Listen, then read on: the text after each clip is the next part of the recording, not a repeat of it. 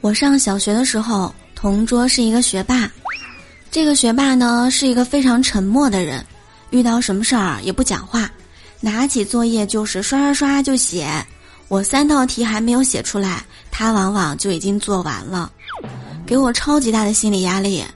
有一回，他对着作业发呆了半天也不说话，我就说：“嗯，你终于有不会的题啦。”他呢，半天才跟我说。呃，我我我笔没水儿了。